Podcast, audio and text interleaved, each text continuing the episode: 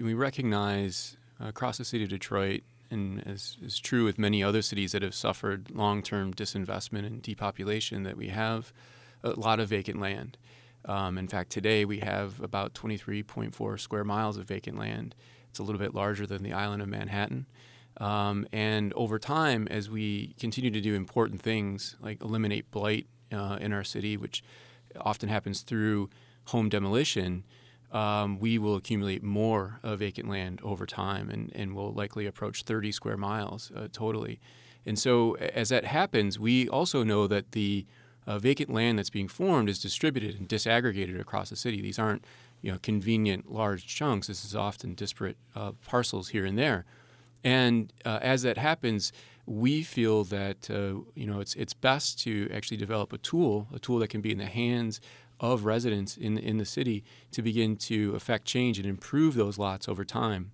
So, you know, in De- in Detroit, um, we think that uh, this is a, a a good complement to the mayor's side lot disposition program, right? So that as as folks acquire property and they look to maintain the property in their neighborhoods, which is great, uh, they can now be equipped um, with a guide that can help orient them to the options that are present, how they can work with their neighbors uh, to define a, a, shared direction, and how they can have uh, designs that not only beautify the space but actually help it perform from an ecological perspective. And and Aaron, you, you played a real role in sort of uh, getting the nitty gritty details of this uh, plan together. What, what, was, how did you conceive of it? How did you uh, decide you wanted to lay this out as you were getting into the process? About a year ago, we invited a range of groups, businesses, organizations who've been working with land in Detroit for years, uh, some for decades. We brought them into our office and said, hey, uh, we have this grant. We'd like to create a website and a, a, book or a printed companion. We know that we're aiming for um, outputting a, a diversity of landscapes as a way to improve the quality of life for Detroit residents. Can you help us? And um, a lot of folks stepped up and said yes. So we've been working together for about a year with a range of organizations, businesses, people who've been working with land in Detroit um, for much longer than our office has even existed. Um, together, we've identified priorities around, you know, balancing stormwater and, and interest in pollinators against beautification, against the need for transportation-sensitive designs. Meaning, if I don't have a car, uh, do I need to rent a car to build this design? How many trips on the bus would it take for me to execute this as a, a typical Detroit resident? Um, so they've really brought to light the imperative um, attributes or qualities that we we use to consider the criteria for the designs. So it's been a very hands-on process. Um, we've met um, in small groups, largely to have conversations and really get into the details on this. The Detroit uh, Future City project is has been going on for a little while now. How do you see this fitting into this multi decade plan?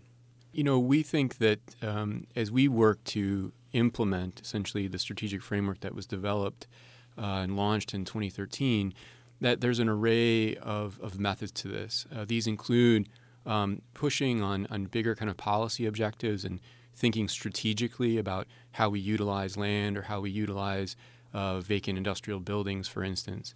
Uh, we also begin to investigate, you know, how we can improve uh, ecological performance across across the city.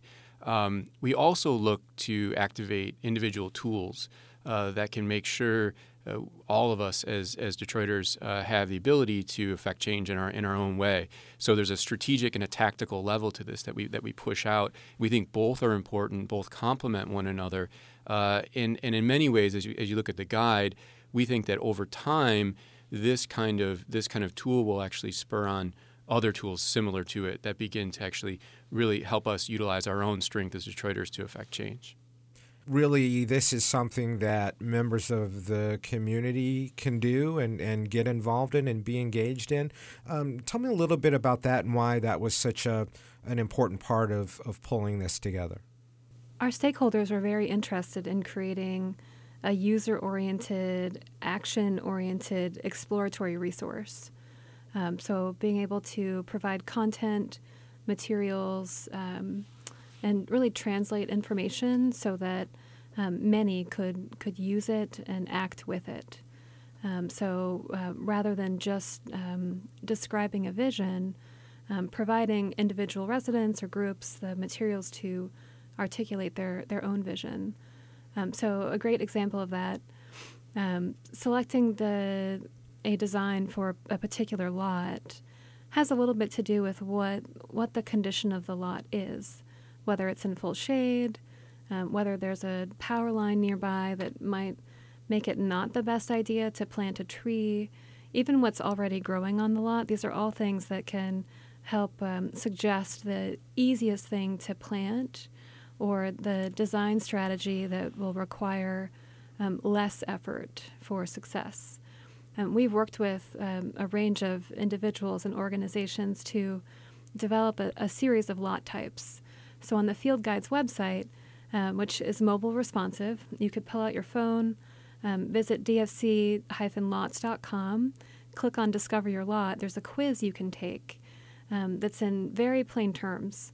So if you just know that a tree is a tree and you could care less whether it's an oak tree or a tulip tree, you can still answer the quiz correctly. It's just about what the what you actually see with your eyes.